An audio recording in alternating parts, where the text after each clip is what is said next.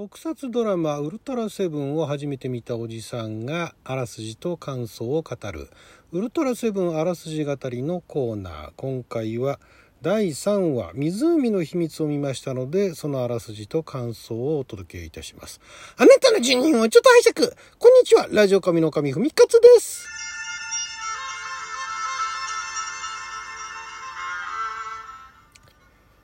えー、まだあのオープニングトークですね、えー、どういうふうにしていこうかってなかなか定まらないですけれども、私が生まれた年に放送が開始しました特撮ドラマウルトラセブン、有名な作品ではありますが、私は今まで一度も本編をちゃんと見たことがなかったんで、えー、改めてこの年になって、えー、見てみようということで、つぶらいイマジネーションサブスクですね、登録いたしまして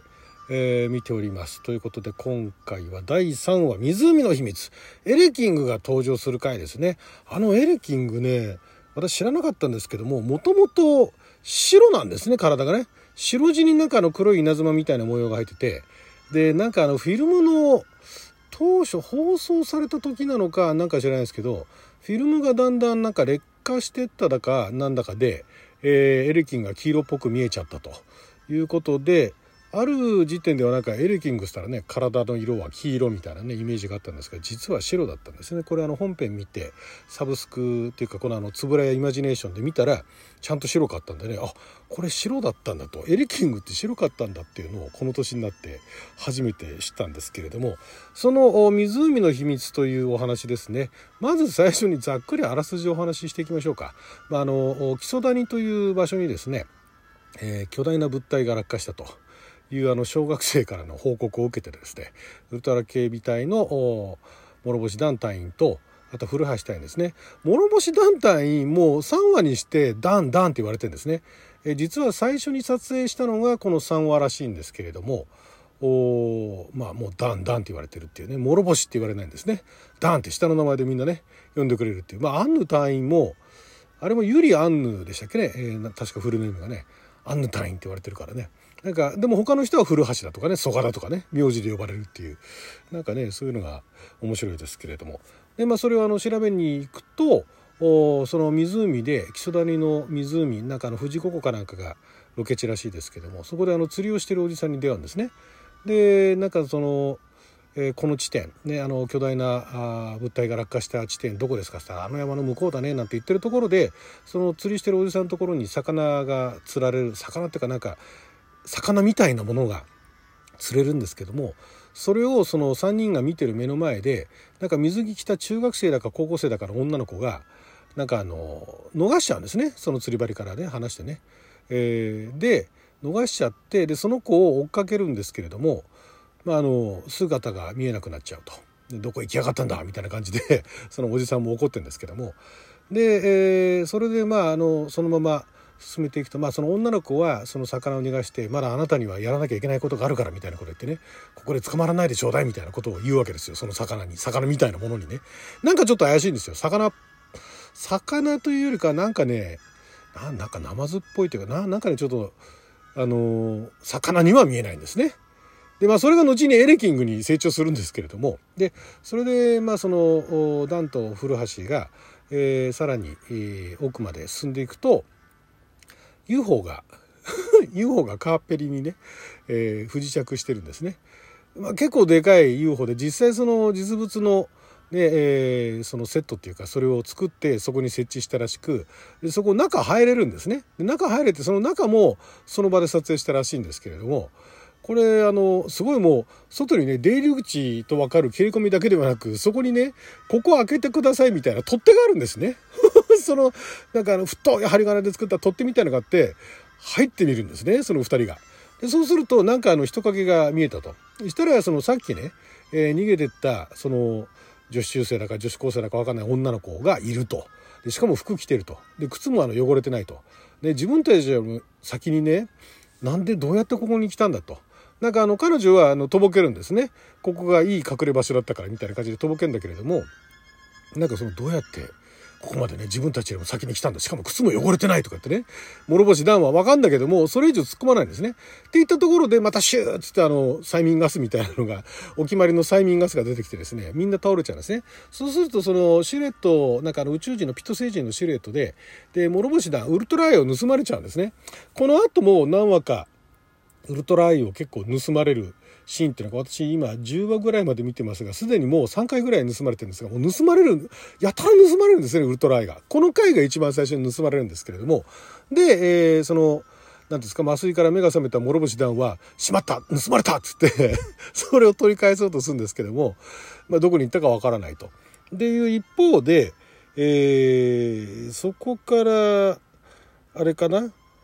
あ、そうだ、そこでで、まあ、ダンはその後独自に探しに行くんですね。で古橋がその倒れた女の子を背負ってで岸に帰るんだけども、ダンが行方不明だと。ダンどこに行ったんだっつうところで、でダンはどうしたかって言ったら ユーフォー で待ってるんですね。その宇宙人、あの正体の怪しいね、えー、彼女が戻ってくんじゃないかって張ってんですよ、地味にね岩陰に隠れて張ってるんですよ。そうすると、えー、ちょうどそのアンヌ隊員からなんかあのなんかビデオシーバーでね、どうしたの、あ、さあなんかあったから、そのダンが連絡するのかな。そうするとアンヌが出てきて、えー、単独行動でね、えー、言っちゃって、もう体調がプリプリよって言うんですね体調がプリプリよっていうセリフがなかなか可愛かったですけどもね。でそうするとその彼女がね、その宇宙人、正体が宇宙人の彼女がその ユーフォー の中に戻ってきてて、でエレキングエレキングって言うと湖の中からエレキングが登場するんですね。最初のじゅうごふんで、さっきあの小さかったものがもうそんな巨大化したのかっていうぐらいめちゃくちゃでかいエレキングが出てくるわけですよ。でまああれもね水の中でねあのやってるから大変だと思うんですけどね、中の人はね。で出てきて、でそれに対してあの諸星団は岩陰からね銃で対抗するんですね。ミーってあのなんかビームが出る銃が、それがまた威力が強くてボーンとかってなんかすごい爆発っていうか火花が散るんですけれども、で結局そのまあ銃ではかなわないんで、えまたカプセル怪獣でミクラスを登場させるんですね。ミクラス初登場回と。当時だから子供たちがね見たミクラスのイメージだとかエリキングのイメージっていうのがどんなイメージを持ったのかは想像つかないんですが、今この大人の私が見るとなんかねミクラスもエリキングも可愛いんですよね。だからなんか可愛い怪獣がなんかわちゃわちゃしてるみたいな感じでね、今見ると結構ほっこりするシーンだなと。で戦ってんだけど、あのねよくできてるのがその巨大なねその怪獣が戦ってるところで手前に諸星団が映ってるんですよ。だからまあ諸星団の後ろになんかスクリーンかなんかで映してるのかわかんないですけど、その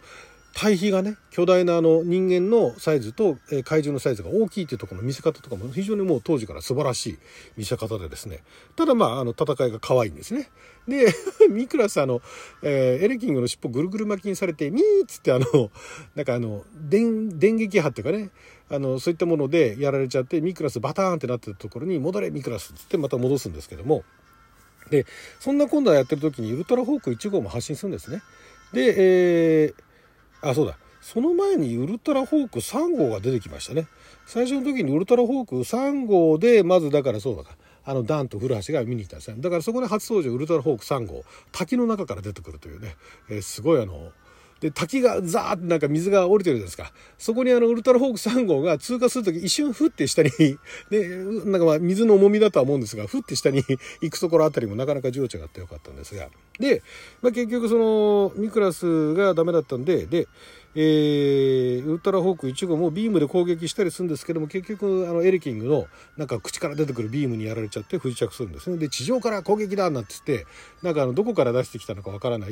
あのビニール製のね大きなボートかなんかでラフティングみたいな感じでね川を渡ってんですね。でそこから戦おうとするんですけどなかなかうまく戦えないと。そんなこんなでウルトラセブンがやってきてで、えーまあ、戦うんですけども、一方基地に収容された女の子はあ、まあ、あの医務室っていうかあの保健センターみたいなところでメディカルセンターで、えーまあ、ずっと横になってたんですが、そのアンヌ隊員の隙をついて、えー、首を絞めてアンヌ隊員を倒した後、基地の中であの基地を破壊しまくるんですね。もういろんなところを破壊しまくってちっちゃい女の子を破壊しまくって、天津さえその、えー、地球防衛軍の他の中の隊員たちっていうかそこらにいる人たちから追っかけられるんだけれども、ウルトラホークに号っていうのがあの宇宙に行く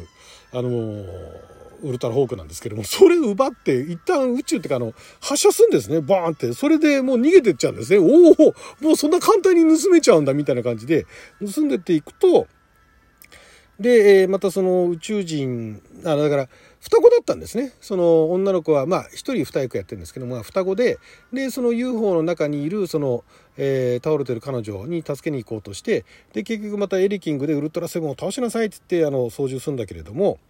えー、ウルトラセブンも一旦その、えー、エリキングの尻尾をぐるぐる巻きになってミーッつってあの電磁波でね、電磁波ってかあのえーまあ、電撃波でね攻撃を受けるんだけども、そんなものには通用しないと、ウルトラセブン通用しないっつって、またあのエメリーム光線額からミーってビーム出したら、そのエリキングの両方の角をねバーンって破壊した後、ウルトラねあのアイスラガーかアイスラガーでシパーって投げると、まあふたつなんです。まあふたつってかあの尻尾を切って首切ってみたいなね、あっという間にまた倒しちゃうっていうね。一旦そのぐるぐる巻きにされるんだけれども、簡単に形勢逆転していくと。ということで、そのまあピット星人は逃げていくんですけれども、えー、その彼らの彼女らの目的っていうのは、その地球でねその怪物を育てて、で人類皆殺しにすると、でその美しい星を自分たちのものにするっていうのが目的だったんですね。で最後のこれ有名なセリフだと思うんですけども、地球の男性が地球の男性は可愛い子に弱いってことが分かったんだもんっつってだから女の子に化けていきゃね、えー、まんまたウルトラホークに号は盗めるわ、ねえー、怪獣をねあの育てることは楽勝だというような感じで言ってるところを、宇宙にね逃げてった彼女たちはウルトラセブンが追っかけてってエミリウム光線でミーってやって ユーフォー バーンって爆発して終わりっていうねなかなかすごいですよね。またあらすじで終わっちゃいましたけどもね、なかなかねほんと短くね、見事にまとまってるんですね。これが全くだれるところがない、テンポがいい、でもちゃんと間も取ってるし、ビージーエム がなくて戦ってるところとかもね、思わず見ちゃいますからね、なかなかこれ名台詞揃いだったんでね、よかったら見てみてください。はい、ということでじゅうにふんかんの貴重なお時間いただきありがとうございました。それじゃあまた。